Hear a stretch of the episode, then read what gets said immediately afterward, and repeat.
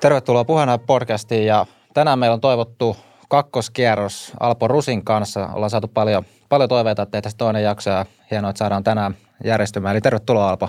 Kiitos. Ja aiheena jatketaan oikeastaan siitä vähän mihin viimeksi jäätiin, eli nämä tota, tässä Kremlin korttikirjassakin käsiteltyjä teemoja ja sitten KGP erityisesti tarkoitus mennä tänään. Mutta hei, tänään nyt nauhoituspäivänä on 20 vuotta siitä, kun Supo, eli suojelupoliisi soitti sulle, niin mikä tämä homma oikein oli?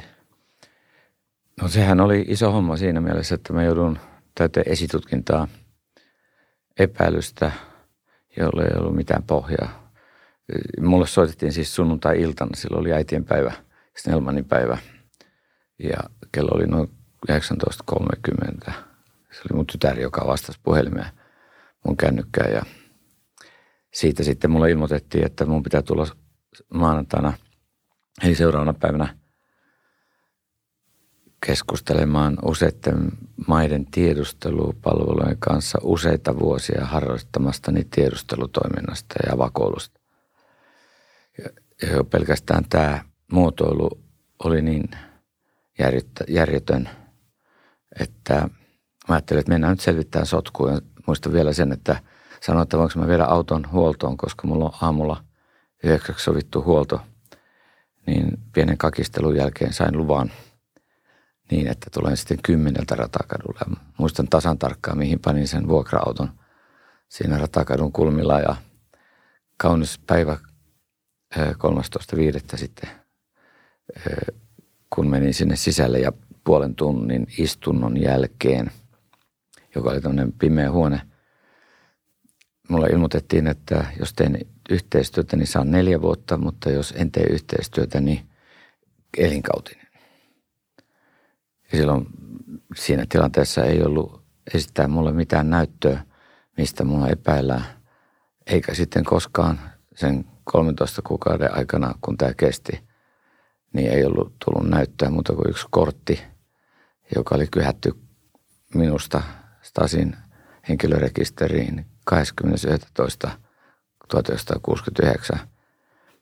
Ja tämän lapun kanssa mua jahdattiin 13 kuukautta ja vuodettiin sitten tiedotusvälineelle niin, että muista tuli vapaata riistaa – ja halukkuutta tämmöiseen teurastukseen oli tosi paljon, koska ilmeisesti ilmapiirissä oli tarvetta listiä joku, koska oli ollut aika paljon puhetta siitä, että Suomella on tuossa suomittumisen aikakaudella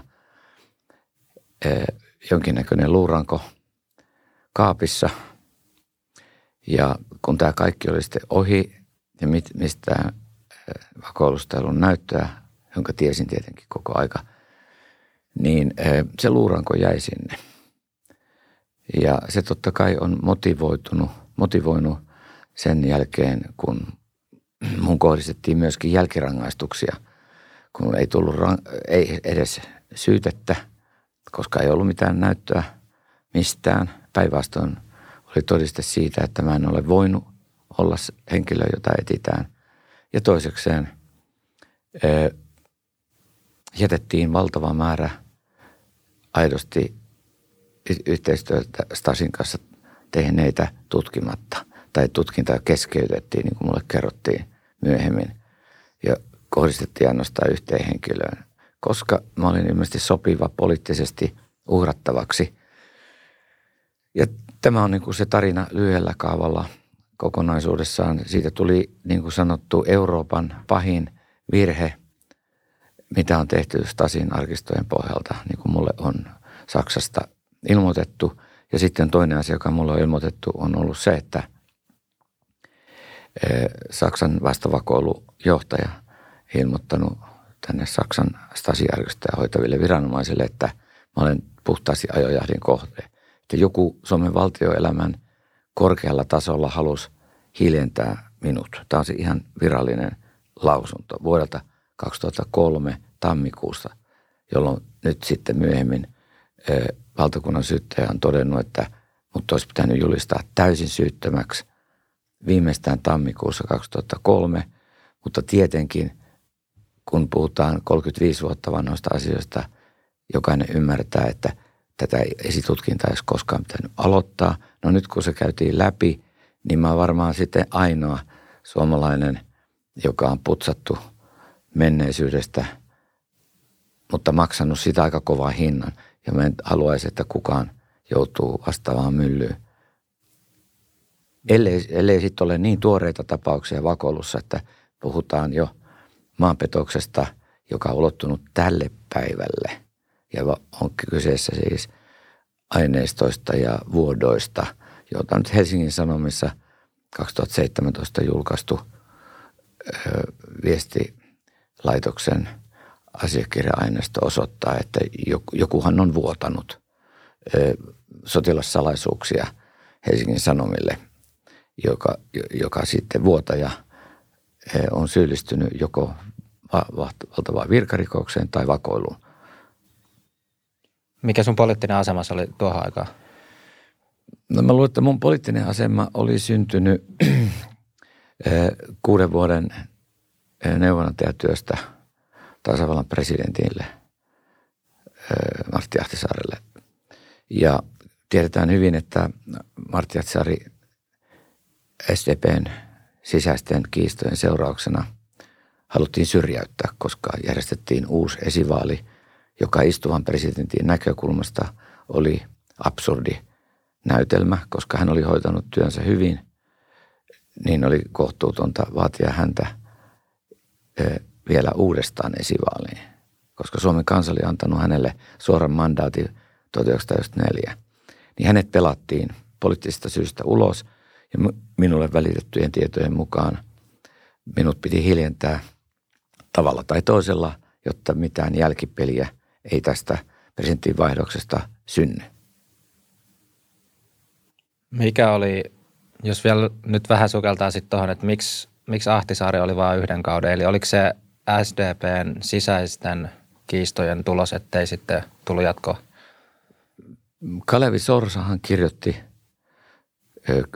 hei, huhtikuussa 1999 Turun Sanomille kolumni, jossa hän oikeastaan ilmoitti – että SCPssä pitää suorittaa uusi esivaali ja että Tarja Halonen on johtanut Suomen ulkopolitiikkaa jo vuodesta 1998. Ja kun kerran asia ilmoitettiin tällä tavalla ja me oltiin silloin Kosovon rauhanneuvotteluissa aamusta iltaan, niin, niin silloin tavallaan Ahtisaarta puukotettiin kesken sensitiivisten rauhanneuvottelujen.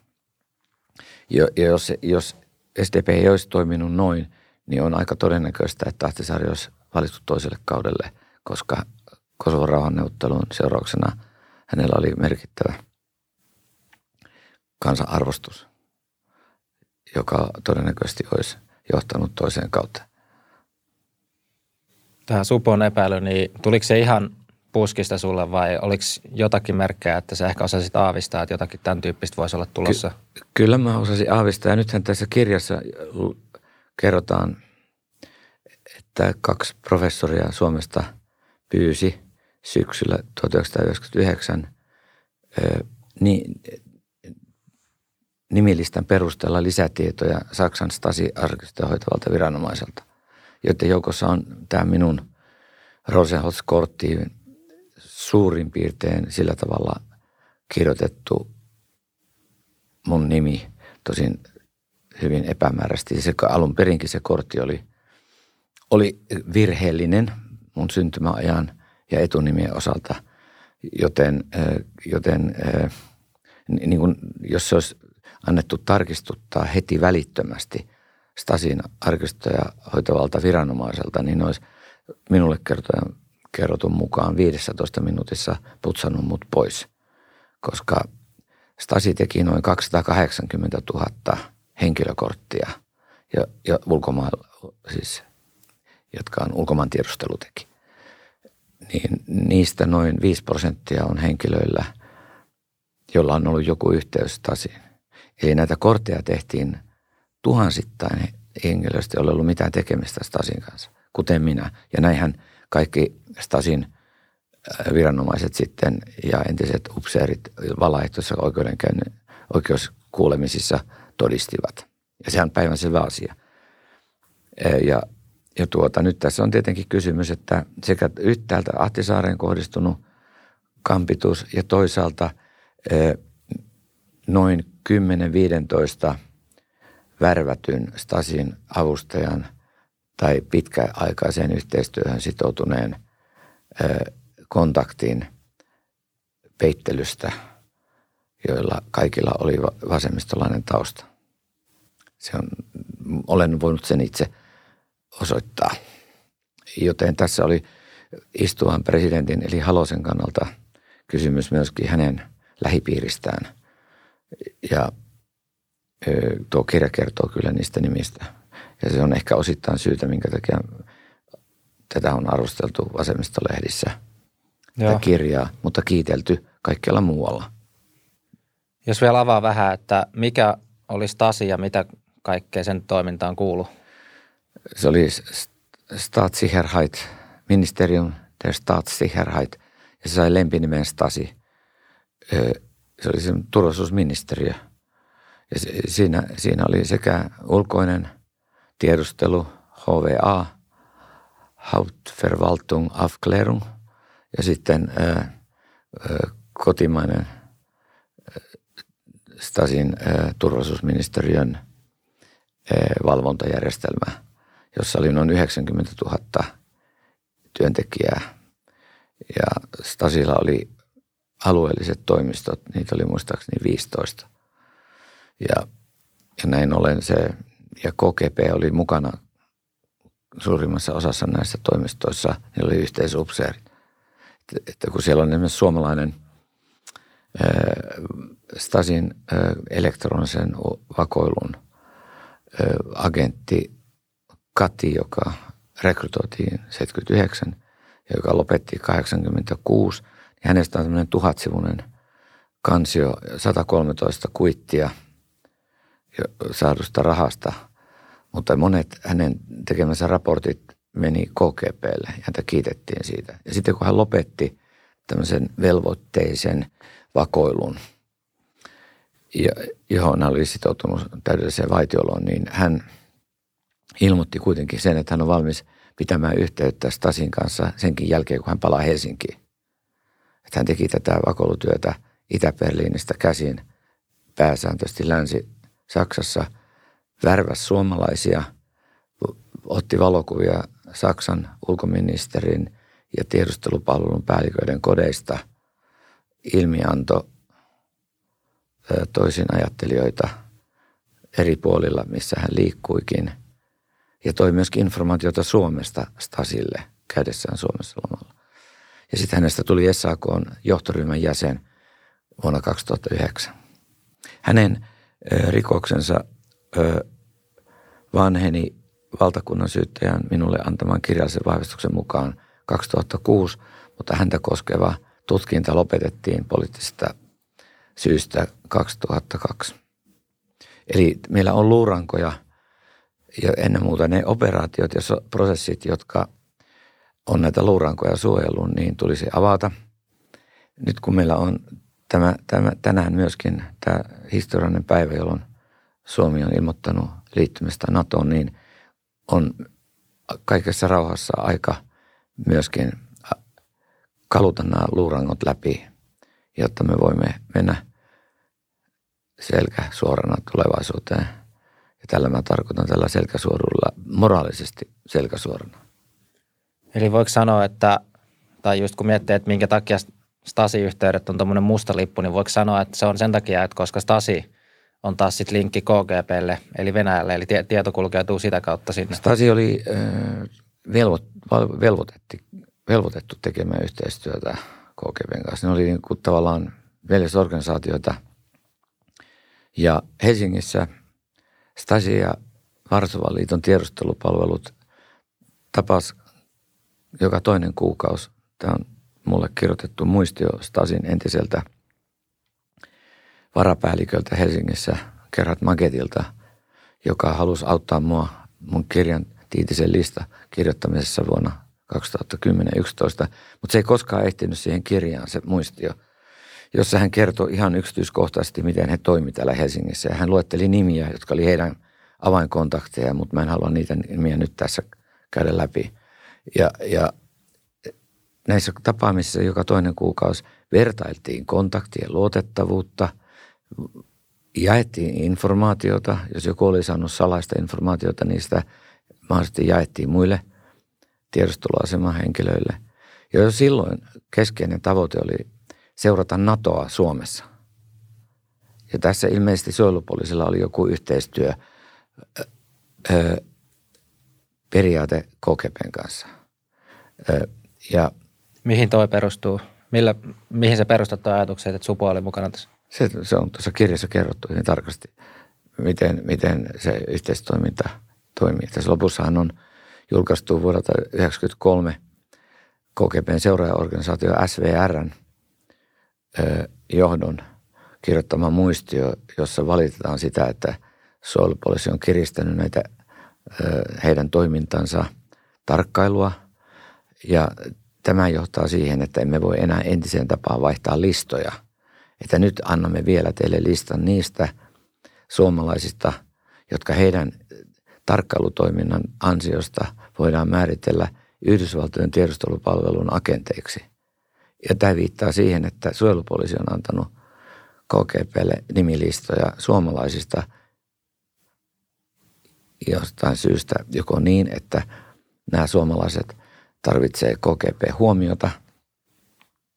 Ovatko he politiikasta? Suojelupoliisin voisi tuoda ne listat julkisuuteen, se olisi, se olisi oikein. Myöskin niitä ihmisiä kohtaan, jotka näillä listoilla on. Onhan ihan mahdollista, että tapahtuu kostotoimenpiteitä. Esimerkiksi henkilö, joka on vaikka sanotaan, että hänet on niin määritelty ulkoasiaministeriössä CIAn agentiksi, jota hän ei tietysti ollut, mutta KGP on näin omien tarkkailuoperaatioiden seurauksena tehnyt tällaisen johtopäätöksen.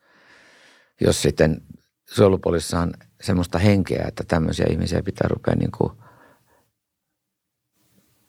ö, tarkkailemaan, että toimivatko he lähes yhteistyössä Yhdysvaltojen kanssa. Meillä oli semmoinen ajattelumalli hyvin pitkälle, että molemmat maat oli niin kuin tasavertaisia Suomen kannalta, KGP ja CIA – ja sehän ei ollenkaan voi olla näin, koska Suomi oli demokraattinen maa, se oli oikeusvaltio periaatteessa yksityinen omistusoikeus.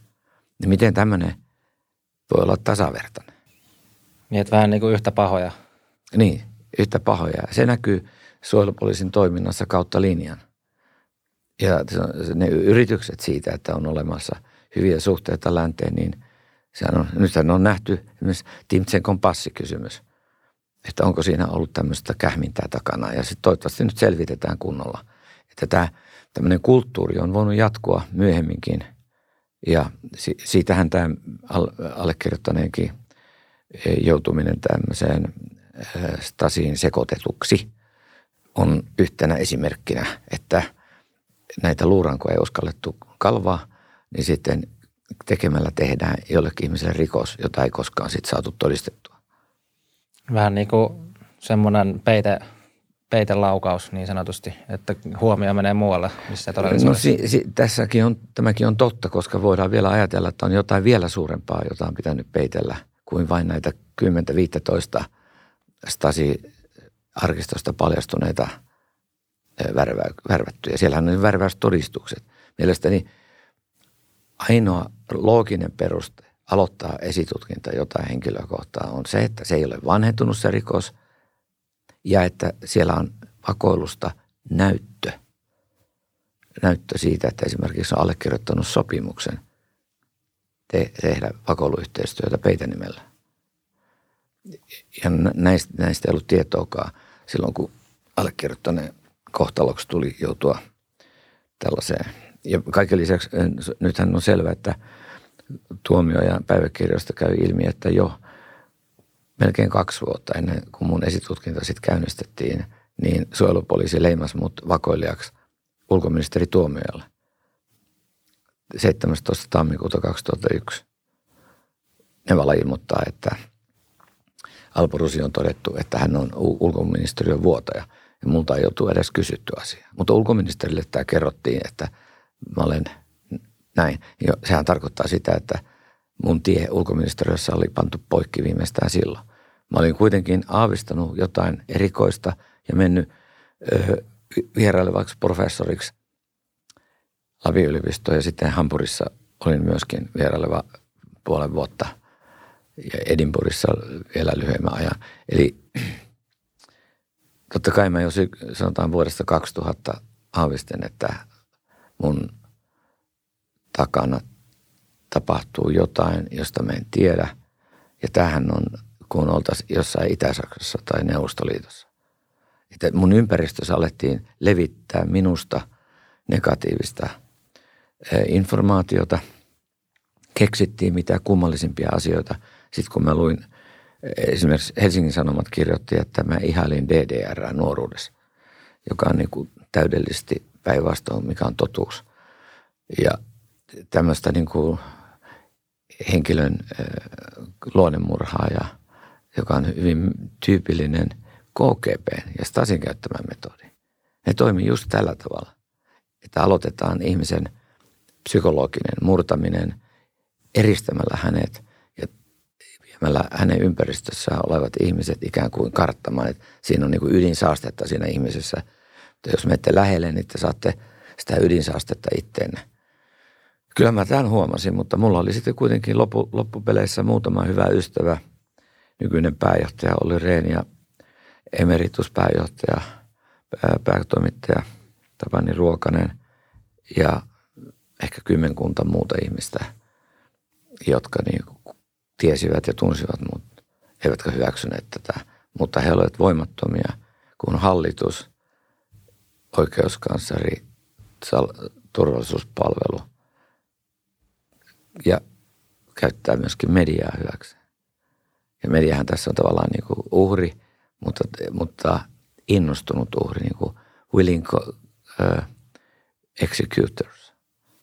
Miten sä luulet, että mikä tuollaisen to, olisi syynä, jos miettii niin kuin hall, hallinnon näkökulmasta? Tai siis, että mik, koska joku motiivihan on sitten ihmisillä tehdä tuollaista, että onko se pelko, onko se Joo. vallanhimo, niin mitä sä luulet? Mä luulen, että pelko on suurempi kuin vallahimo tässä. Näillä ihmisillä oli jo valta, jotka tässä oli takana. Eli hallituksen joku pieni konklaavihan tämän päätöksen teki pari viikkoa ennen kuin esitutkinta käynnistettiin. Ja sehän oli jo, jälleen tuomiojan päiväkirjasta löytyy, että jo helmikuussa 2002 Nevala ilmoittaa, että kaikki stasitutkinnat on lopetettu ja korkeintaan Alpo Rusi kutsutaan puhutteluun.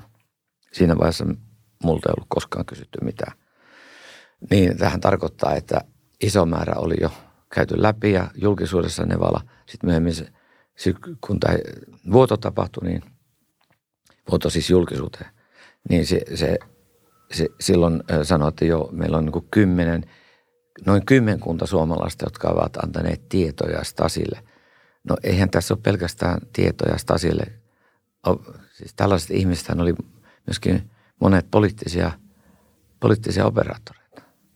Joku Jaakko Laakso, joka nyt on todettu sekä KGP että Stasin kautta, niin hän oli vuodesta 1991 vuoteen 2011 eduskunnan puolustusvaliokunnan varapuheenjohtaja. Vaikka hänet oli jo tutkittu, siis aikaisemmin hän oli, siitä oli tullut ulkomailta ilmiantoja ja sitten 2000 hän oli tutkinnassa ja – Ihan samalla tavalla kuin minä e, alustavassa tutkinnassa. Ja sitten, mutta sitten häntä ei viety esitutkintaa, vaan minut. Sen sijaan Jaakko Lakso sai käydä menestyksekkään eduskuntavaalikampanjan, jonka keskeinen tavoite oli Suomen NATO-jäsenyyden siitä jopa keskustelun käymiseen torppaaminen. Mistä puolueesta hän oli? Vasemmistoliitosta. Hän oli eteneen SKPn vähemmistöedustaja, tiedonantajan toimittaja. Ja, ja tässä mielessä niin ö, sanon, että tällä oli myöskin poliittinen ulottuvuus tällä ö, minun ympärille rakennetulla peiteoperaatiolla. Sillä oli poliittinen tavoite ja tässäkin Saksan tiedustelu oli antanut lausunnon, jonka mukaan heidän näkemyksensä mukaan Alborusi haluttiin eliminoida todennäköisesti hänen NATO kantojensa takia. Mutta mä en usko, että se on voinut olla ainoa syy, vaan suurempi syy on se, että mä olin mukana Kosovon rauhanprosessissa ja, ja tuota, pitkään, pitkään toimin Martti Jatsasen neuvonantajana. Hän, hänen kädet ilmeisesti oli sidottu siinä vaiheessa niin pitkälle, että hän ei voinut tavallaan tehdä yhtään mitään. Joo, missä tota vaiheessa luulet, että sitten, tai kun nostit esiin esimerkiksi sitä suojelupoliisin, että siellä on ollut, ollut nimilistöjä ja muuta, mutta sitten just nyt tänä päivänä nähdään, että tänään Suomi tosiaan sitten on tasavallan presidentti ja pääministeri voimme ilmoittanut niin halukkuutensa NATOon liittymisestä. Eli, eli joku dogman muutoshan tässä on tapahtunut. On. Niin missä vaiheessa se on sun nähdäksesi tapahtunut vai onko edelleen sitten pinnan alla joku toinen narratiivi, joka nyt vaan on sitten häviää tämän kamppailun? Tämä on hyvä. Tänään aikaisemmin tästä on keskustellut, niin tämä on vaiheittain tapahtunut tämä Suomen turvallisuusaseman muutoksen uudelleenarviointi. Siinä jotkut oli aikaisemmin sitä mieltä, että olisi hyvä hyvän sään aikana liittyä NATOon. Itse kuuluin niin, muistaakseni 2000 ensimmäisen kerran toi esiin tämän omissa puheenvuoroissani. Sitten silloin menetettiin tämä mahdollisuus liittyä samaan aikaan kuin Baltian maat.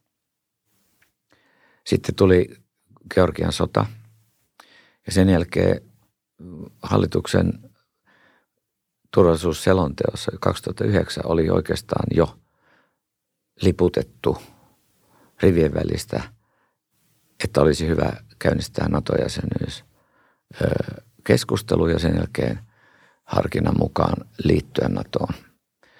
Mutta sitten todellinen, ainakin virkamieskunnassa ja puolustushallinnossa, ehkä politiikankin piirissä tapahtunut murros tapahtuu Krimin valtauksen jälkeen. Ja sen jälkeen äh, mielestäni se ei ollut enää helppoa se liittymisprosessin käynnistäminen, mutta ja sittenhän valtiojohto teki sen ratkaisu kertotoisen jälkeen, että on liian riskaabelia liittyä, että on parempi yrittää jatkaa liittoutumattomuuspolitiikkaa ja, ja pehmentää Venäjää erilaisella keskusteluyhteyksien ylläpidolla ja energiapolitiikan vahvistamisella. No nythän nämä tavallaan osoittautunut virheeksi. Mutta nyt ei ole oikeastaan se hetki, jolloin näitä puidaan, vaan tavallaan onnitella valtiojohtoa nopeasta päätöksentekokyvystä ja siitä, että meillä on nyt kansakunnan rivit suorana yksimielisyyttä yhtä paljon kuin talvisodan syttyessä, niin voimme mennä niin kuin, ö, kohtaamaan tämän hyvin vaikean vaiheen ja arvaamattoman vaiheen Suomen historiassa merkittävän yksimielisyyden vallitessa. Uskoksa, että on ollut tasavallan presidentti Niinistön niin tavoitteita, että jos miettii, että kaksi, kaksivuotinen kausi, tämä niin 12 vuotta alkaa olla niin lopuillaan ja nyt, nyt ikään kuin voisi sanoa tietysti mielessä huipentuu tähän, että Suomi viedään NATOon, niin luuletko että tämä on ollut jo pidempään Niinistön tavoitteena? Mun on mahdoton ottaa tuohon kantaa, enkä mä voikaan ottaa kantaa, että vain itse voi. Hän itse voi sen vastauksen antaa. Mä voin ainoastaan spekuloida ja, ja, ja mä olen ajatellut sen niin, että hän oli toivonut, että Venäjä tulee järkiinsä.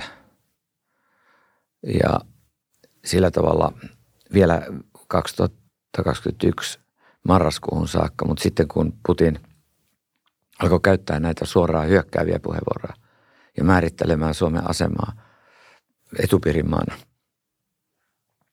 niin silloin tavallaan loppu se mahdollisuus, päättyi se mahdollisuus, että tämmöisellä yhteistoimintapolitiikalla voidaan säädellä Suomen ja Venäjän suhteita ja tavallaan antaa Venäjälle mahdollisuus rakentaa yhteistyötä Euroopan unionin kanssa. Me emme ole enää, meillä ei ollut enää instrumentteja jäljellä tehdä yhteistyötä Venäjän kanssa. Ja nyt maksetaan kyllä niitä laskuja sitten taloudellisessa mielessä ja mahdollisesti poliittisesti ja turvallisuuspoliittisestikin, että tämä jäi näin myöhäiseen vaiheeseen, että liitytään sitten kun on pakko. Mutta mä en halua, että nyt tämä, onnittelen niin kuin sanottu valtiojohtoa hyvästä päätöksentekokyvystä Ja me, jotka ollaan oltu eriävällä kannalla siitä, milloin olisi pitänyt aloittaa, niin meiltä kyllä löytyy varmaan nöyryyttä odottaa, että sitten kaikessa rauhassa tarkastellaan meidän turvallisuuspolitiikan ratkaisuja viimeisen parikymmenen vuoden ajalta. Joo, no sitten voisi vähän tota, siirtyä tästä NATO, NATO-kysymyksestä tähän KGB. Ja tosiaan siinä e, ensimmäisessä jaksossa, mikä sun kanssa on tehtiin, niin siinä puhuttiin aika paljon tästä 70-80-luvun suomettuminen teemoista, mutta sitten tämä KGB jäi pikkasen vielä vähemmälle tarkastelulle, niin jos aloittaa siitä, että mit, tai koska mehän tiedetään, että oli Neuvostoliitto, sitten tuli Venäjä, mutta KGB hän on kuitenkin nyt sitten koko ajan säilynyt siellä. Niin mikä KGBn rooli oli tässä, kun siirryttiin Neuvostoliitosta Venäjään? Jos lähtisi sitä vähän purkaa, että mitä, mitä niin kuin, tai muuttuko KGB siinä niin kuin välissä? No, kaikista näistä entisen Neuvostoliiton instituutioista, valtiollisista rakenteista parhaiten säily turvallisuuspalvelut sekä sotilastiedustelu että tämä muu tiedustelu ja ulkomaan tiedustelu. Eli KGPn eri filiaalit. Ja oikeastaan se oli seurausta siitä, että NKP eli Neuvostoliiton kommunistisen puolueen johtoon nousi vuonna 1982 marraskuussa, lokamarraskuussa Juri Andropov, joka oli ollut vuodesta 67 vuoteen 81-2 KGP johdossa, mutta samalla politbyroon ensin varajäsen ja täysjäsen ja sitten KGP keskuskomitean sihteerinä on näitä hien, sen neuvostojärjestelmän, vertikaalisen järjestelmän korkeimman huipun tehtävä, tehtäviä. Ja sillä tavalla mielestäni jo Andropov tajusi, että NKP puolueena on korruptoitunut, niin kuin se oli – ja hyvin mätä. Ja, ja KGPn tehtävänä oli ottaa Neuvostoliiton eli KGR sotilastiedustelun tehtävänä oli ottaa Neuvostoliiton johtaminen haltuun systeemin sisältä käsin. Ja tässä sitten tuli terveyskysymykset väliin ja totta kai – neuvostotalous ei toiminut enää uuden teknologian olosuhteiden olo, olo, oloissa.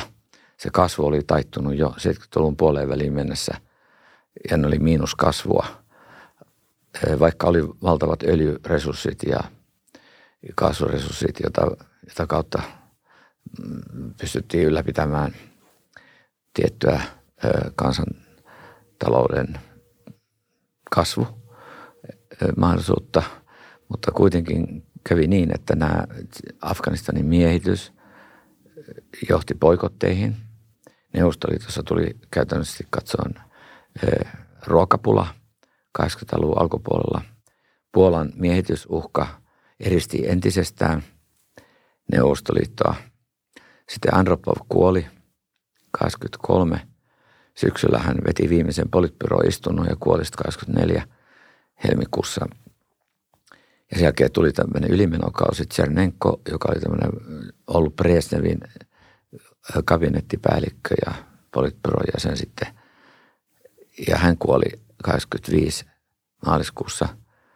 Ja hänen seuraavaksi valittiin Mihail Korbatsov, joka oli myöskin ollut tämmöinen nuori andropovilainen NKPn äh, politbyron jäsen ja hoitanut maatalouskysymyksiä – ja hänen, hänen odotettiin jatkavan andropovilaista reformipolitiikkaa.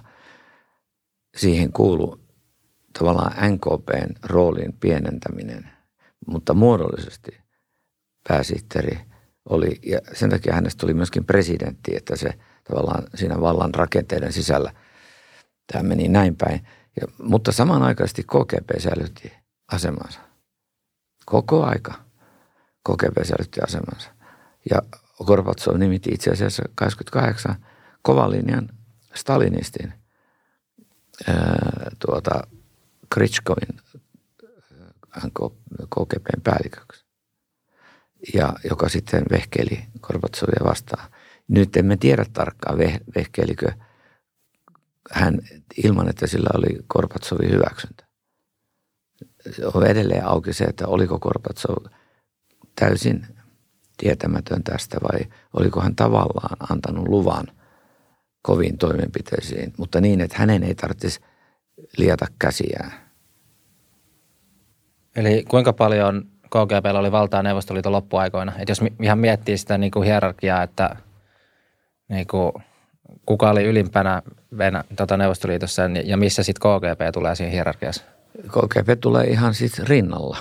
Se on, se on, se on niin kuin rinnakkainen organisaatio. Siinä äh, siis KGBn, totta kai kaikki keskeiset NKPn johtohenkilöt oli sidoksissa KGB. Että he olivat niin kuin tavallaan sama organisaatio vähän eri tehtävissä.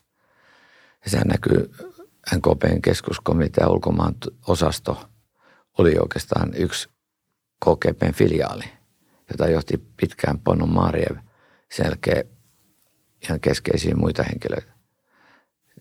Ja, ja nämä henkilöt myöskin oli ihan olennaisia henkilöitä Suomen politiikan muotoilussa. Ei se tapahtunut missään Korpatsovin tai Andropovin esikunnassa, vaan se tapahtui Neuvostoliiton kommunistisen puolueen keskuskomitean kansainvälisellä osastolla, jossa oli johdossa Pono Marjev, politbyron jäsen, varajäsen, akateemikko, mikä, mitä titteleitä hänelle nyt annettiinkin. Ja hän oli myöskin eräiden tietojen mukaan GRUn valintakomitean puheenjohtaja. Ja hän valitsi niin kuin joka vuosi kadettikoulusta GRUlle parhaat upseerit. Tämä tulee jostain kirjallisuudesta. Kaikkea tarkkuutta tälle ei voi antaa, mutta voi olettaa, että hänellä oli keskeinen rooli myöskin. Se lähtee siitä, että tämä keskuskomitean – kansainvälinen osasto oli se, joka antoi rahaa ulkomailla toimiville eh, NKPn tämmöisille, miten nyt sanoisi, avustusorganisaatioille, kuten Suomen kommunistiselle puolueelle, joka sai vuosittain noin puolitoista miljoonaa dollaria puhtana käteen. Oliko näitä ympäri maailmaa vai missä päin niin kuin Kyllä Suomessa? ympäri maailmaa, joo. Vuosittain ehkä tuommoinen 25 miljoonaa – dollaria annettiin näille, näille, näille ystäväorganisaatioille. Ja SKP oli siinä ihan kärkiryhmässä. Ja oliko näiden tehtävä kommunismin levittäminen vai mikä? Oli. Siis toimia Neuvostoliiton intressin edistämiseksi. Se puettiin vaan kommunistisen vallankumouksen edistämisen siipeen alle, mutta todellisuudessa ajettiin Neuvostoliiton etua Etelä-Amerikassa, Afrikassa – Länsi-Euroopan sosialisti- ja kommunistipuolueessa. Ja tämän rahan toimitti aina, se on siinä päätöksissä, jota on löytynyt Vladimir Pukovskin arkistosta, niin koskee myöskin SKPtä ja eräitä suomalaisia poliitikkoja, niin ne rahat toimitettiin KGBn kautta. Eli sillä tavalla NKP oli KGP ne teki yhteistyötä. Et meidän täytyy ymmärtää, että ne oli oikeastaan samaa, samaa poppouta kaikki. Ja sitten kun Neuvostoliitto hajosi, niin hyvin nopeasti KGP järjestäytyi uudestaan. Vaikka KGP oli lakkautettu marraskuussa 1991, niin, niin se tavallaan nousi jaloilleen jo tammikuussa 1992 Venäjän federaation turvallisuuspalveluna, FSP. Ja sitten sille tuli ulkomaan tiedustelu SVR – ja vielä on niin huvittavaa, että Helsinkiin jäi, vaikka täältä karkotettiin noin kymmenen sellaista diplomaattia, jotka oli aikaisemmin karkotettu jostain länsimaasta, mutta jotka oli saaneet tulla Suomeen palvelemaan. Niin kun nämä oli karkotettu ja ne pidettiin salassa nämä karkotukset, niin, niin Neuvostoliitto, Venäjän federaation Helsingin edustuston henkilömäärä palasi entiselle noin 50 55 diplomaatin tasolle vuoden sisään. Ja voi, se voi vaikuttaa siltä, että monet... Ja mitä vuotta tämä oli? 93, 94. 94 oli jo oikeastaan sitten vanha vahvuus saavutettu. Ja tänne tuli e, niin kuin KGPn seuraaja päälliköksi Valeri Marejev, niminen everstitason upseeri, joka oli ollut Suomessa 70-luvulla APN-varajohtaja, koska Venäjän tämä tiedustelu ö, oli myöskin näissä ulkomaan kirjavaihteen joukossa. TAS, APN ja, ja Isvestia tai Pravda tai Trud, nämä oli näitä lehtiä. Ne oli, nämä tiedustelulaitokset jako keskenään nämä toimittajapaikat. Eli voiko sanoa, että tota KGPn toiminta ei vähentynyt kovinkaan paljon, vaikka Neuvostoliitto hajosi alta? Ei, ei ja, ja se niin ulkomaan toiminta nimenomaan, eli se pysyy aktiivisena myös 90-luvulla. Siis kun Maria aloitti täällä, niin hän, hänen mulle on kertonut armeijan tiedustelusta, että, että hän yritti tehdä itselleen sama asema kuin oli Vladimirovilla 77-24, jolloin hän oli tavallaan tämmöinen hallituksen ministeri ilman, että oli hallituksen ministeri. Mutta hän oli suora yhteys tasavallan presidenttiin ja hän pystyi koko ajan niin neuvottelemaan tasavallan presidentin kanssa. Samoin hänen seuraajansa Felix Karasev, joka oli opettanut Vladimir Putinia äh, Andropov Akatemiassa 70-luvulla. Eli että meillä tämä Helsinki, jota pidettiin tämmöisenä äh, KGPn Suomen mafian, sitä nimittiin Suomen mafiaksi, niin tämmöisenä koulutuspaikkana. Tänne tuli usein erilaisten Neuvostoliiton johtajien nuorempia tai lapsia niin kuin diplomaattitehtäviin. Muun muassa Kramikon poika oli täällä, Andrei Kramikon poika oli täällä, joka oli tämmöinen pitkäaikainen ulkoministeri ja politbyron jäsen ja sitten presidentti. Ja hänen poika oli täällä lähetystöneuvoksena 80-luvulla. Täällä oli Sergei Ivanov viisi vuotta, joka nousi sitten varapääministeriksi ja puolustusministeriksi Putinin aikana, KGPn kenraali. Ja kaikilla näillä oli Suomessa tietysti omia ö, kontakteja. Mä tunnen henkilöitä, jotka on ollut Sergei Ivanovin, jolle Sergei Ivanov on ollut kotiryssä 80-luvulla. Ja, ja, ja sitten on monia muita. Eli kun Marev tänne tuli ja hän on päiväkirjassa kertonut, että se on hänen vanha kotiryssä – niin, niin tuota, ja sitten hänen kirjojensa kääntäjä 2000-luvulla. Niin tämä on minusta kyllä aika erikoista, että meillä, ulko, meillä oli ulkoministeri, joka läheinen ystävä oli SVR, entinen Helsingin aseman päällikkö, joka oli täällä 93-98 ja lähti täältä viimeisen kerran ennen tätä päällikkyyttä 85 syksyllä. Ja piti yhteyttä, silloin hän oli KGPn aseman varapäällikkö. Ja sitten hänestä tuli KGPn seuraaja-aseman päällikkö 93. Eli hänellä oli kaikki ne vanhat kontaktit ja sitten hän pystyi, ja ensimmäisessä tapaamisessa tuomiojan kanssa hän kertoo päiväkirjan mukaan, varoitti Suomea NATOon liittymistä. Niin olisiko nyt niin, että hänen tehtävänsä oli 90-luvulla vaikuttaa Suomen poliittiseen elittiin niin, että tämä NATO-keskustelu, koska EUta he eivät ehtineet niin kuin estää EU-jäsenyyttä niin NATO-jäsenyys pitisi testaa. Niin mit, mitä sä oot mieltä tuosta, että oliko EU-jäsenyys tai EU-hun liittyminen 95, niin oliko se ensimmäisiä tämmöisiä vähän niin kuin nauhankatkaisuja niin kuin Venäjän suuntaan? Ainakin osittain, että piti olla, piti olla, mutta sitten syntyi se tilanne. Tässä mä niin kun olen tutkinut erityisesti Paavo Lipposen kirjoituksia ja tavallaan sitten seurannut hänen toimintaansakin, niin hän korosti kirjoituksissa 92-94 ennen tuloa pääministeriksi, että YA-sopimus on kuollut ja historiaa, mutta sisältö ei. Että vaikka EU:ssa oltaisiin toista mieltä Suomen Venäjän politiikan ratkaisuista, niin me pidämme Suomen Venäjän politiikan omissa käsissämme. Ja sitä ei anneta koskaan EUlle. Nämä on suoraan Lipposen teksteistä. Ja hänellä tuntui olevan, hän oli pitänyt läheistä yhteyttä – KGP PT-diplomaatteihin tuolta vuodesta 68 ainakin eteenpäin. Ja hänestä on olemassa, niin kuin tässä kirjassa todetaan, myöskin niin sanottu henkilökansio. Ja henkilökansio avattiin suojelupolissa henkilöille, joita, joita epäiltiin ö, tällaisesta laittomasta yhteistyöstä. Mutta näitä ei viety tutkintaan oikeastaan koskaan. Juuri sen takia, että katsottiin, että vaikka nämä kansiot oli tehty ja niitä saatettiin käyttää näyttönä, jos musta olisi ollut kansio, mä istuisin varmaan linnassa tänä päivänäkin. Mutta kai se kuitenkin EUn muihin yleisiin periaatteihin sopii ihan hyvin, että mailla saa olla oma ulkopolitiikka. Et sinänsä onko toi vielä todistus yhtään mistään, että jos jossain Lipposen Ei, se oli, sitä ei vedettykään huonona asiana, vaan hyvänä asiana.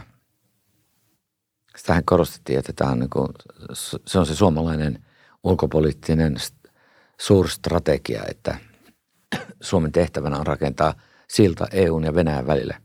Ja metodina käytettiin energiaa. Tuodaan energialiitto.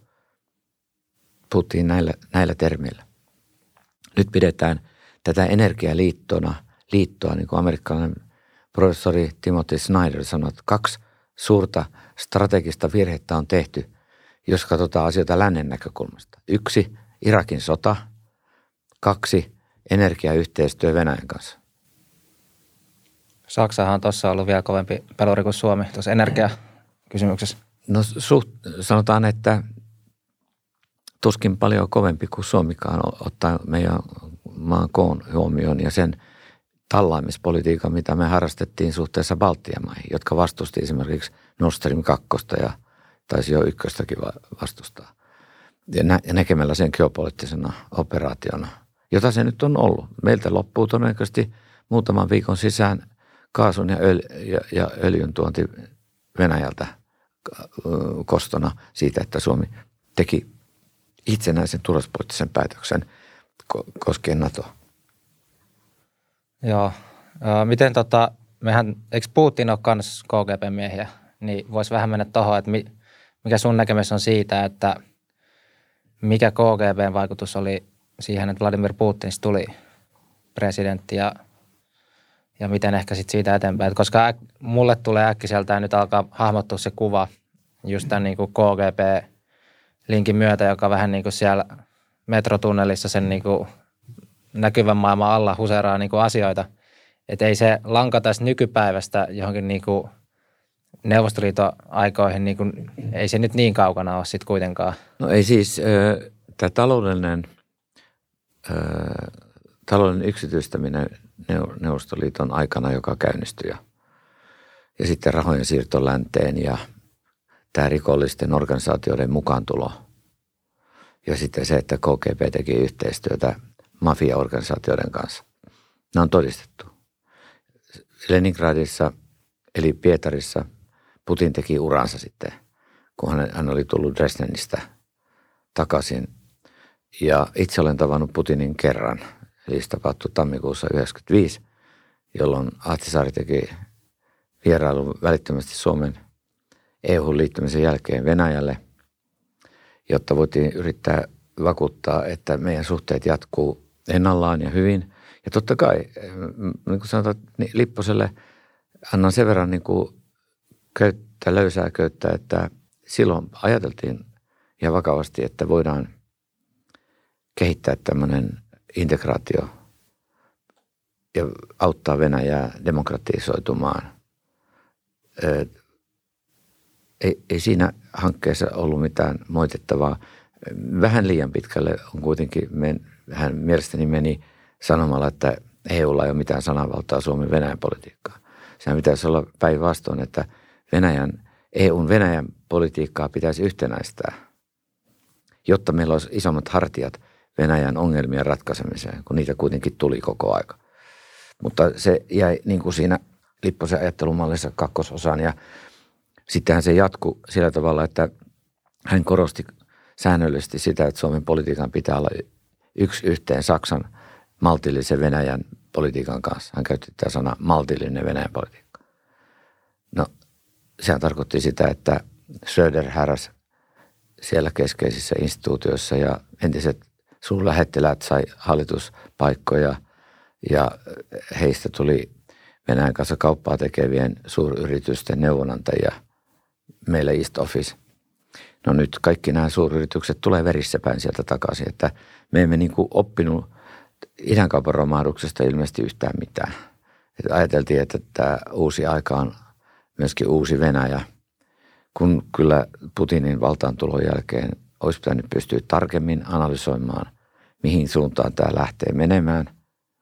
Ja ne, jotka niitä analyysiä esitti ja oli varotti, niin he kyllä marginalisoituivat. Meidän julkinen ilmaherruus oli Venäjän loppareilla ja niillä poliitikoilla, joilla oli tämä Lipposen konsepti, että niin syvälle suhteessa Venäjään kuin mahdollista ja samanaikaisesti niin syvälle EUn ytimiin kuin mahdollista. Sillä tarkoitettiin käytännössä, että niin kuin hän sanoi, ollaan lähellä Saksaa ja Ranskaa ja erityisesti Saksaa. Ja nythän on käynyt niin, että tällä hetkellä, jos ajatellaan Suomen kansallista etua, niin meille turvallisuuspolitiikassa erittäin tärkeää roolia esittää Yhdysvallat ja Iso-Britannia.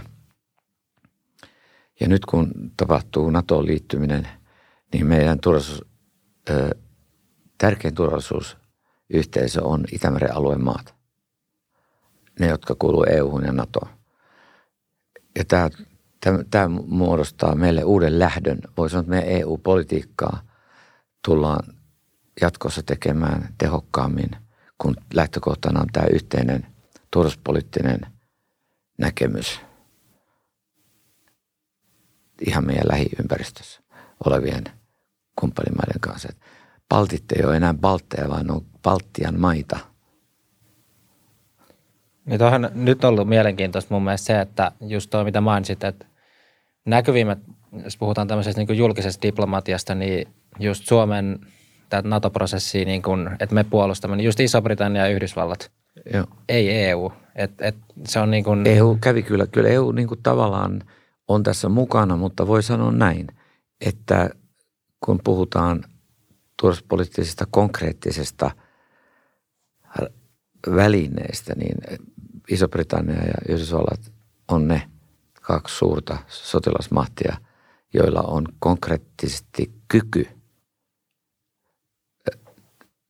siihen, että se mitä he lupaavat ei jää puhtaaksi lämpimiksi puhumiseksi, vaan sieltä tulee myöskin konkreettisia ratkaisuja. EUlla ei ole tällä hetkellä niitä eväitä. Sen takia mielestäni tällä hetkelläkin on se tilanne, että EU on enemmänkin humanitaarinen organisaatio tässä turvallisuuspoliittisessa mielessä kuin sotilainen organisaatio. Mm, ja EU-maiden puolustushan on just Naton varassa pitkälti. Kyllä, ja tämä on jakanut myöskin meidän turvallisuuspoliittista keskustelukulttuuria ja sitten jakanut meitä niin kuin erilaisiin kuppikuntiin suhteessa siihen, miten me luotamme siihen, tuleeko EU-sta sotilasliitto vai onko niin, että tämä ratkaisu on tapahtunut Naton kautta. Ja tätä turvallisuuspoliittista EUta tavallaan – toisaalta niin kuin tunnettua on se, niin esimerkiksi Halonen ulkoministerinä ja presidenttinä halusi nimenomaan pienentää sitä turvallisuuspoliittista merkitystä, että se olisi korkeintaan tämmöistä kriisihallintaa ja Euroopan ulkopuolella. Mutta oikeastaan Euroopan puolustukseen ei Halonen tuomioja missään vaiheessa tarkoittanut EUn turvallisuuspoliittista kehittämistä käytettäväksi, vaan, vain, että se tapahtuisi kansallisen puolustuksen – metodeilla. Ja NATO on sitten jotain semmoista, joka, jonka merkitystä pitäisi vaan heikentää jatkossa. Se lähti monista tämmöisistä, kuten Halosen kanta Der Spiegelissä tammikuussa 2001, jossa hän muitti Baltian maita siitä, että ne, ne on aikeissa liittyä NATOon. Eli meillä oli, meillä oli useita tämmöisiä asioita, joissa me jakannuimme kuppikuntiin. Mutta tämä ilmaherruus julkisessa tilassa, Helsingin Sanomat, Yle, ehkä monet muutkin, niin se oli niillä, jotka oli presidentti Halosen takana. Eli Suomen ulkopolitiikasta piti tulla tämmöinen pasifistinen, luonteeltaan pasifistinen. Vaikka meillä olikin, siihen ei sentään puututtu, että meidän armeija – sai ylläpitää kuitenkin sen kansallisen puolustuksen vahvuuden. Mutta ne, jotka vastusti NATOa, sallivat tämän sen takia, että ei tarvitse mennä NATOon, jota pidettiin ideologisena ää, kotina. Ja se tavallaan osittain onkin siinä mielessä, että siellä lähtökohtana on demokratia, oikeusvaltio ja ihmisoikeuksien kunnioittaminen. Ja tähän yritettiin saada näyttämään siltä, että se on kaikkea muuta kuin näiden arvojen koti. Saksa aikanaan, Länsi-Saksa liittyi NATOon 55 Konrad Adenauerin taitavan diplomatian seurauksena, jolla hän neuvotteli samanaikaisesti saksalaiset sotavangit pois Neuvostoliitosta, mutta junaili Länsi-Saksan NATOon vastoin kansalaismielipidettä muuten. Siellähän oli hyvin pasifistinen mieli, mieliala Saksassa. Se oli valtavat mielenosoitukset, ettei atomiaseita saa tuoda Saksaan ja kaikkea vastaavaa. Niin äh, Adenauerin perustelu oli se, että muulla tavoin emme katkaise natsismilta kaulaa Saksassa kuin liittymällä siihen arvoyhteisöön, joka nojautuu kristilliselle arvoille, niin kuin hän, hän sen ilmaisi silloin. Tämä on, tämä on niin kuin mielenkiintoista siinä mielessä, että tämä natsismin selkärangan katkaiseminen olikin kova juttu, koska kyllä Adenauer, joka oli itse ollut natsihallinnon häirinnän kohteena ollessaan Kölnin pormestari, niin, niin tiesi, mistä puhui. Mitä sä oot muuten mieltä tuosta, kun puhuit just toi ilma, ilmatilaherruus, niin sitten taas median rooli, että onko niin, että kun Suomikin on aika pieni, pieni valtio sitten loppupeleissä kuitenkin, ja etenkin pieni kielialue ja näin, niin, ja meillä on niin aika e, eräs mielessä niin sisäsiittoinen eliitti kuitenkin, ja niin voiko, edes niin media vetää hirveän eri köyttä kuin sitten taas valtiohallinto, vai, koska mä, se mitä mä oon itse miettinyt, niin tuntuu, että monesti se on vähän häilyvää, että onko media itse asiassa niin kuin hallituksen vahtikoira vai onko se, monesti tuntuu, että se on puoliksi niin kuin myös tiedottaja, jos puhutaan just Joo, esimerkiksi Ylestä. No niin, tai Helsingin Sanomat. Presidentin neuvonantajana muistan sellaisen tilanteen, kun Helsingin Sanomien päätoimittaja esitti, että me annettaisiin niin kuin heille, Helsingin Sanomille, erityiskohtelu – ja että se on niin kuin oli Koivisto-aikana. Niin kuin hän sanoi, että me oltiin niin kuin Koivisto-hovi, Helsingin Sanomien päätoimittaja porukka. Hovitoimitus. Käyttiin nimeä, että olimme Koiviston hovi. Niin kuin puhuttiin Kekkosen hovista. Niin Helsingin Sanomat oli Koiviston hovi. Ja Koivistolla ja Atos Erkolla oli kohtuullinen suhde, mutta Koivistolla oli erityisen hyvä suhde Helsingin Sanomien toimittajien toimitukseen. Se näkyy niistä muistioista, että mä olen läpikäynyt tuolla Koivistoarkistossa sitten myöhemminkin. Niin ö, on jo, mulla sitten varmaan suhteet sillä tavalla heikkeni Helsingin Sanomien suhteen, että en pystynyt sillä tavalla vaikuttamaan, koska pidin sitä niin kuin asiattomana, että yksi media saisi vuotoja. Sitähän se tarkoitti, että me annetaan teille – myönteistä julkisuutta, jos te annatte meille vuotoja. Tämähän oli se kaupankäynnin ydin. Ei sen, ei sen muuta järkeä ollut. Ja mä en siihen sitten suostunut. Mutta sitten ö, tiedän, että olin esitt- esittämässä tasavallan presidentille usein en esittänyt, mutta joskus esitin, että myönnetään Aatos Erkolle ministeriarvo. Se oli minun idea – se, se, se tuota, toteutui. Ja voihan se olla niin, että jälkikäteen ajatellen, niin ehkä en enää sitä olisi esitellyt. Joo, onko tota sun näkökulman mukaan, niin kuinka yleisiä tuommoiset, että ollut lähihistoriassa, että, että annetaan just, että no jos sä vähän kirjoitat niin kuin positiivisen jutun, niin me voidaan kertoa tämä yksi lisäjuttu. Eli toisin sanoen nämä niin kuin median ja sitten – hallinnon niin väliset tämmöiset vähän siellä harmaalla alueella olevat lehmänkaupat. Että sehän olisi hirveän kiva ajatella tämmöinen julkisen keskustelun ideaali, että se on moniääninen ja tasapuolinen ja näin, mutta miten sä näet? No mä näen sen sillä tavalla, mä oon myöskin ollut seitsemän vuotta asunut Yhdysvalloissa ja kirjoittanut siellä ollut tutkijana ja diplomaattina sekä YKssa että meidän omassa hallinnossa ja sitten yliopistolla. No jonkun verran tästä asiasta niin kuin tietoakin. Ja sitten myöhemmin Perli, tuolla Pernissä ja muualla, missä olin sulähtelänä. Noit Zürich Zeitungin toimitukseen pidin hyvää yhteyttä ja mulla on New York Timesiin ollut yhteyksiä ja niin poispäin, niin Yhdysvalloissa tajuttiin jossain vaiheessa tämä koplauksen ongelma. Watergate oli yksi, joka kesti kauan ennen kuin Washington Post sai läpi sen, että tämä on tapahtunut kolttosia. Ja ne pitäisi paljastaa, koska eliitti journalismi Washingtonissa ei halunnut sorkkia presidenttiä. Ja no se meni siinä, mutta sitten ajatellaan niin kuin muutoin, niin, niin Yhdysvalloissa käytiin läpi tällainen prosessi, jossa just nimenomaan New York Times, siellä oli New Yorkin osavaltion kuvernööritaistelu oli verinen tuossa joskus 2000-luvun alkupuolella. Ja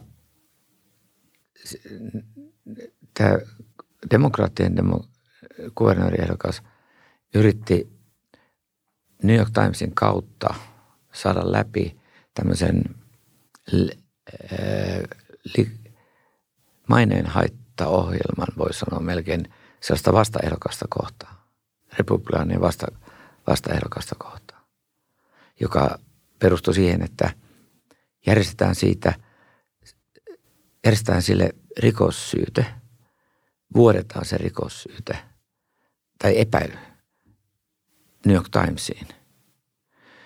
Ja näin saadaan jo tämä epäily, hän riittää siihen, että ihmisen maine alkaa halvaantua. Ja kun se menee suureen tiedotusvälineeseen, niin, niin tuota sillä on niin kuin tämä vaikutus. No New York Times tajusi tämän, että tämä on poliittinen operaatio. Ja mitä siinä tapahtui? Ne nalkitti tämän kuvernööri. Ja se joutui poliittiseen paitsioon. Joutui muistaakseni, olikohan vielä niin, että se olisi joutunut linnaan siitä. USAssa on aika kovat sitten, kun joutuu niin lain kanssa tekemisiin, niin yleensä tuomiot ei ole mitään kuusi, kuusi kuukautta ehdollista, vaan kuusi vuotta linnaa ilman mahdollisuutta saada lievennystä. Eli tuossahan voi sanoa, että lehdistövapaus on ollut sitä aika vahvalla tasolla, että New York Timesilla oli niin sanotusti munaa käräyttää se. Joo, ja sitten se johti siihen, että New York Times ei, niillä on ihan tiukat ohjeet ja se meni sitten USA Today ja monet muut mediat meni tässä mukana. Ja aikanaan Pulitzerin palkintohan perustettiin sillä tavalla, että, että tämä Pulitzer oli tällainen media moguli, joka tajusi, miten tuolla, mä en muista nyt se kaupunki, tuolla keskilännessä, jossa, jossa tuota oli median ja paikallisen politiikan välillä niin kuin naimakauppa. Siis siellä oli niin kuin täydellinen niin kuin korruptio. Ja Pulitzer paljasti sen ja loi tämmöisen puhtaan äh, journalismin äh, perinteen Yhdysvaltoihin. Siihen Pulitzerin palkinnot nojautuu.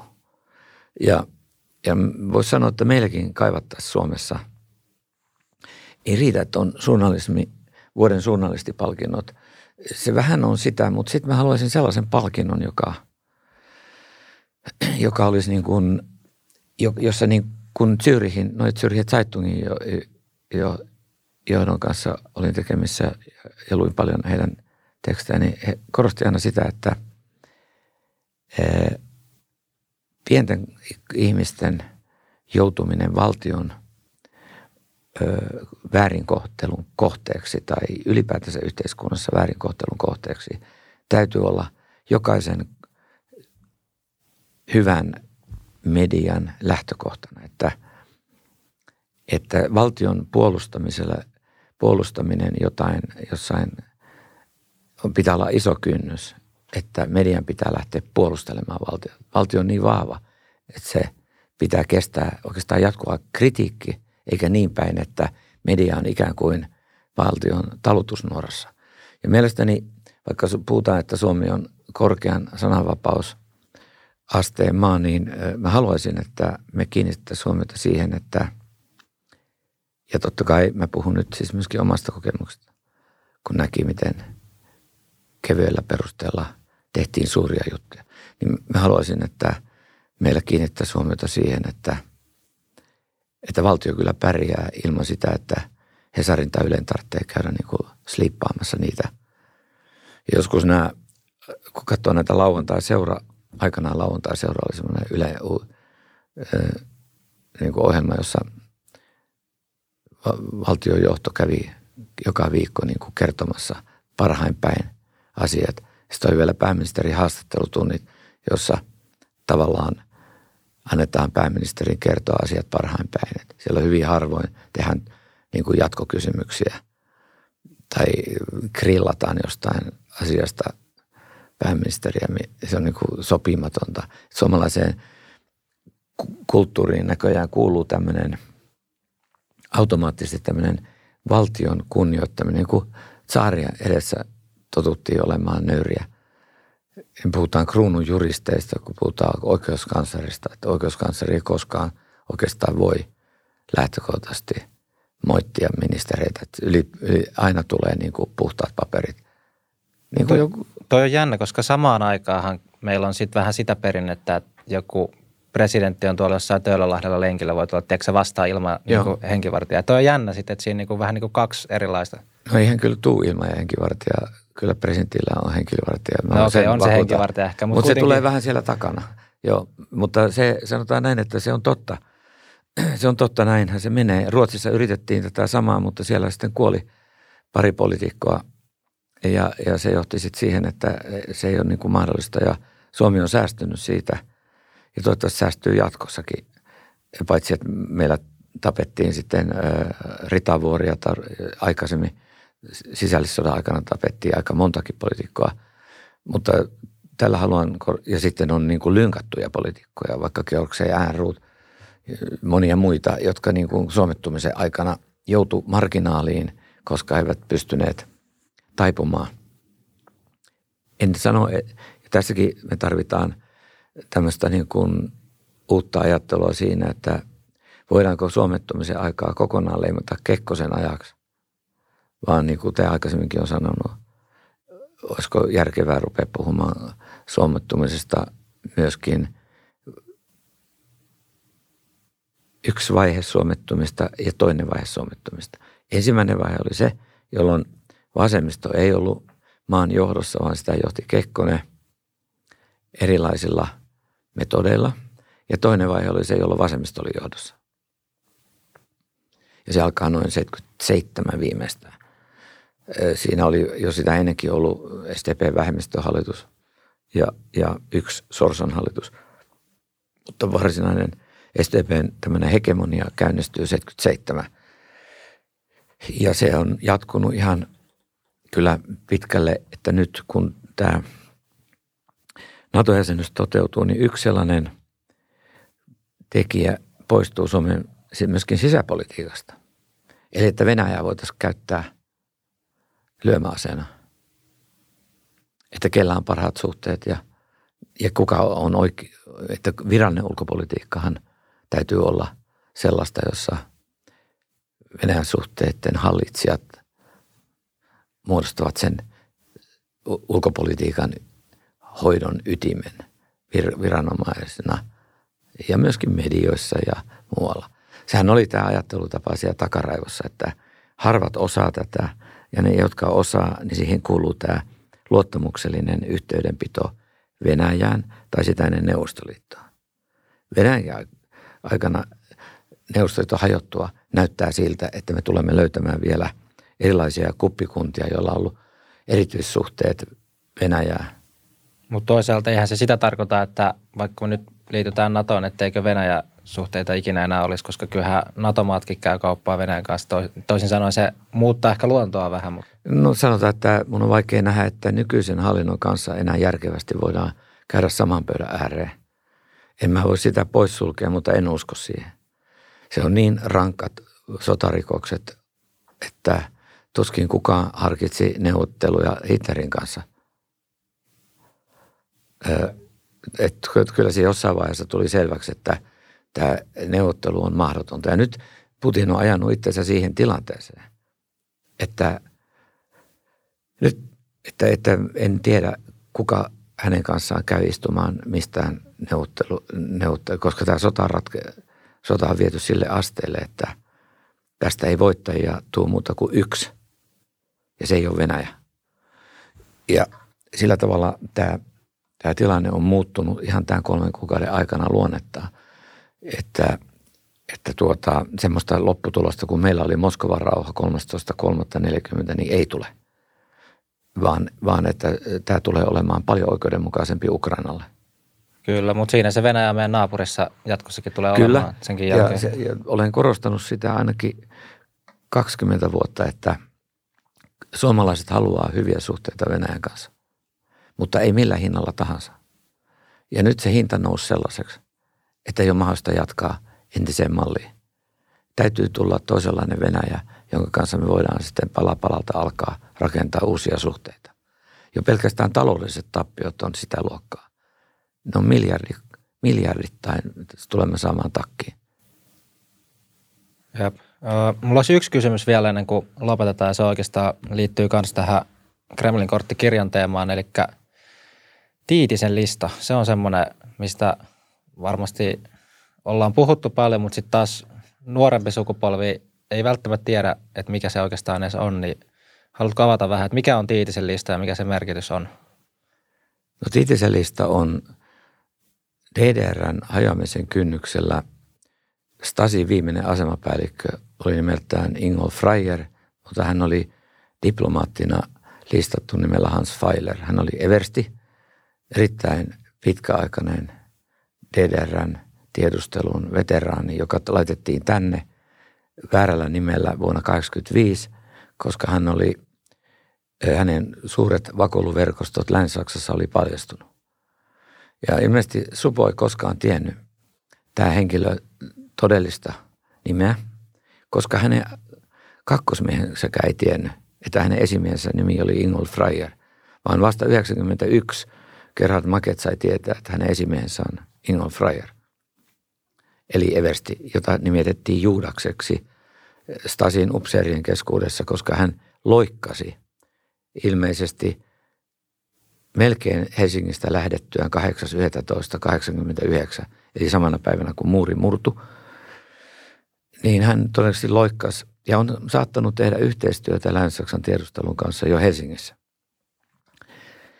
Ja hän kirjoitti nimilistan henkilöistä, jotka hän katsoi muodostavan turvallisuusuhkan Länsi-Saksalle.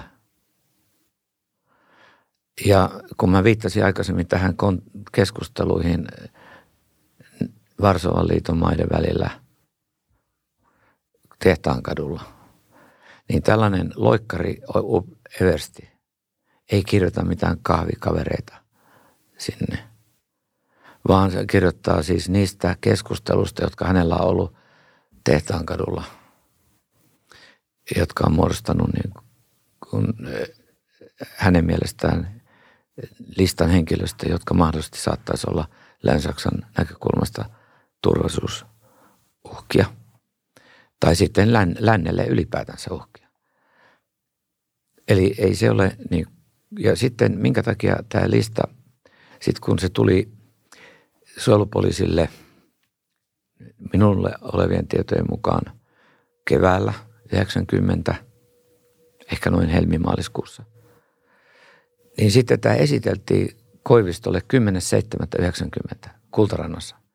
Mutta sillä tavalla, että ensin käsitellään 6-7 asiaa Tiitisen ja siinä vaiheessa Tiitinen oli jo nimitetty eduskuntaa, että hän oli jättänyt paikkansa. Suurin piirtein samaan aikaan, kun tämä lista tulee, niin Tiitinen vetäytyy eduskuntaan Kalevi Sorsan avulla. Ja nyt on niin, että Sorsan nimi niiden tietojen pohjalla, jotka olen saanut, on tällä listalla. Joten, ja Sorsallahan ei nyt ollut mitään, hänellä oli läheiset suhteet DDRään toisin kuin hän itse yritti myöhemmin selittää. Se on todistettavissa ihan asiakirjapohjalta. Niin hän on myöskin KGP-luottamuksellinen kontakti KGP-asiakirjojen mukaan vuodesta 70 viimeistä. Niin mun arvio on se, että tämä todistaa sitä, että siinä on myöskin KGPn kanssa, KGPn kannalta avain – kontakteja tai jopa värvättyjä. Ja sitten minkä takia Koivisto ei tätä ilmeisesti nähnyt, vaan tämä esiteltiin hänelle niin, että täällä on tämmöinen lista, mutta että kun tämä on DDR joka hajonnut, niin onko presidentillä mitään sitä vasta, että laitamme sen ad acta, eli siinä me arkistoa ilman tutkintaa. Niin Koivisto sanoi, että sopiihan se. Miksi sanon näin? Koska Koivisto on kiistänyt, ja mä oon kaikki hänen lausuntonsa käynyt läpi vuosien varrelta.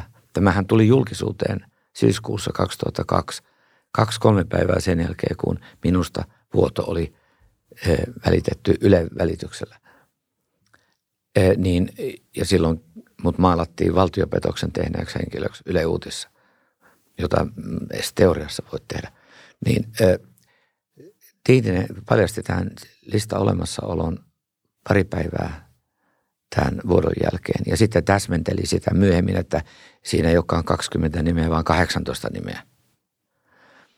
Aluksi hän sanoi, että siinä on 20 nimeä. Sitten hän sanoi 18 nimeä. Siis luuleeko että se syy, miksi Tiitinen silloin niin kuin halusi vielä tuoda esiin, että tämmöinen lista on, että yritti indikoida, että saa sitten sen listalla?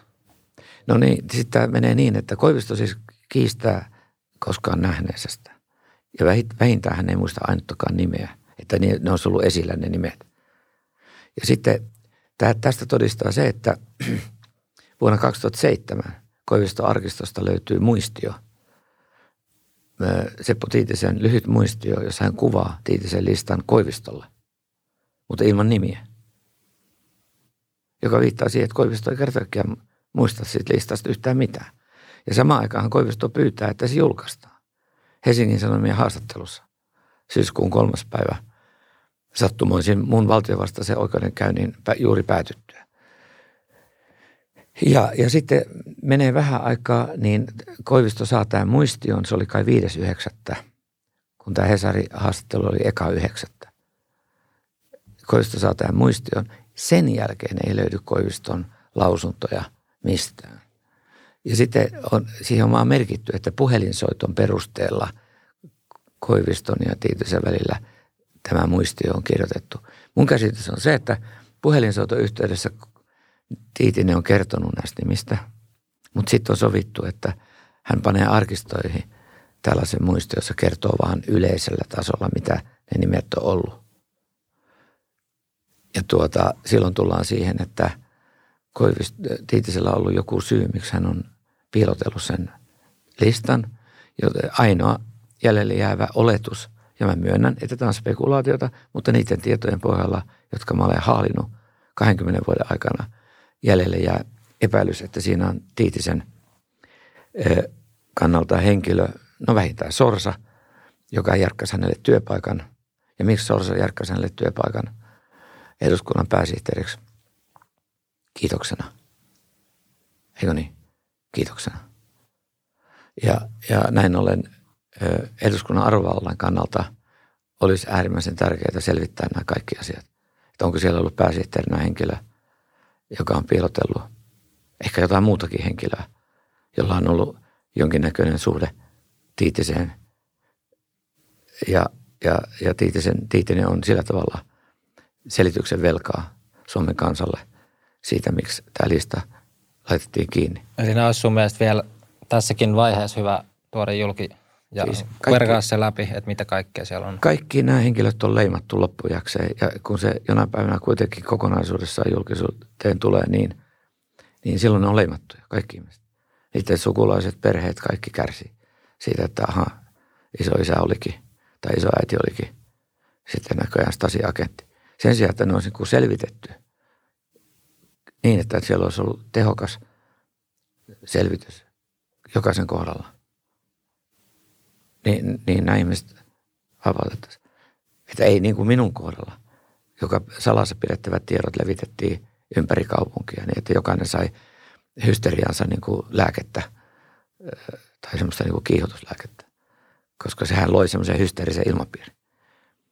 Ja tämmöisiä hysteerisiä ilmapiiriä ei saisi olla. Sitä varten oikeusvaltiossa on nämä järjestelmät. Se on salassa pidettävä, niin se on salassa pidettävä. Siitä on poikkeuksia. Sitä ei edes Nevala olisi saanut kertoa tuomioajalle. Se oli Nevalalta virkarikos. Tuossa tulee just se mieleen, että jos se olisi ihan silloin alussa ja niin kuin tavallaan julkaistu, niin se varmaan se vaikutus olisi ollut tosi niin kuin mitätön. Et nyt tavallaan, että kun se on salainen, niin siitä jotenkin kasvaa ehkä asiansa isompi Totta kai, no se on totta tämäkin.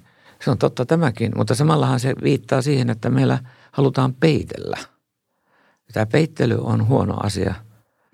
Euroopan unionin komissiolta pyysin lausunnon joskus 2005-2006. Niin komission lausunto oli se, että kunkin jäsenmaan pitää avata vaikeatkin paikat historiassa ja sitten katsoa ne asiat ja tulla niiden kanssa toimeen ja tehdä mikäli mahdollista sovinto.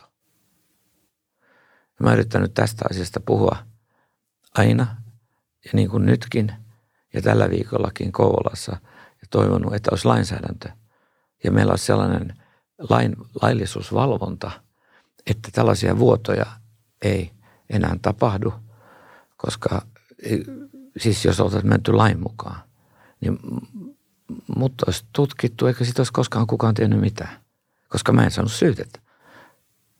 Siis vasta siinä vaiheessa, kun mä olisin saanut syytteen, olisi voitu antaa tieto julkisuuteen. Kaikki alustava tutkinta ja esitutkinta pitää olla salassa. Mutta nythän sitä leviteltiin koko aika. Ja tuomioja, mistä minä tiedän, kenelle hän on kertonut, mutta mulla on ulkoministeriön virkamiehet kertonut, että he sai tiedon silloin ja silloin ja silloin. No eihän ne ole voinut sitä saada muualta kuin ulkoministeriön johdosta. Joten näin se tieto levitettiin tarkoituksella vahingoittaa minun uraa. Ja sitten ulkoministeriö, niin kuin sanottu, jälkirankasi allekirjoittanutta pudottamalla mun ö, mahdollisuudet toimia niissä tehtävissä, jotka mä ansioiden mukaan olisin hankkinut. Sen takia mä joudun sitten tekemään uraa vähän niin kuin uudelta pohjalta. Ja, ja tuota, mutta niin kuin sanottu, ne tehtävät, mitkä annettiin, niitä sitten tehtiin niin hyvin kuin niitä osattiin. Ja näin, näin on tehtävä. Mutta nyt on se vaihe, kun Suomi on liittymässä NATOon, niin olisi luurannut otettava kaapeista ulos. Sen aikaan vähän myöhemmin mennään ensiksi sinne NATOon, mutta tehdään sitten pesänselvitys. Niin luulisi ainakin sitten on turvatakuut, niin ei pitäisi pelon, pelon enää ohjella kenenkään päätöksiä toivottavasti ainakaan. Juuri näin. Mutta joo, hei, musta tuntuu, että tämä tää tota, aika hyvä paketti nyt, niin mä kiitän sua Alpo tästä haastattelusta. Ja kiitos katselijoille ja kuuntelijoille, laittakaa tuttuun tapaa kommentteja taas tulemaan ja, ja mitä ajatuksia tämä herätti. Me nähdään sitten taas seuraavassa jaksossa. Moi moi!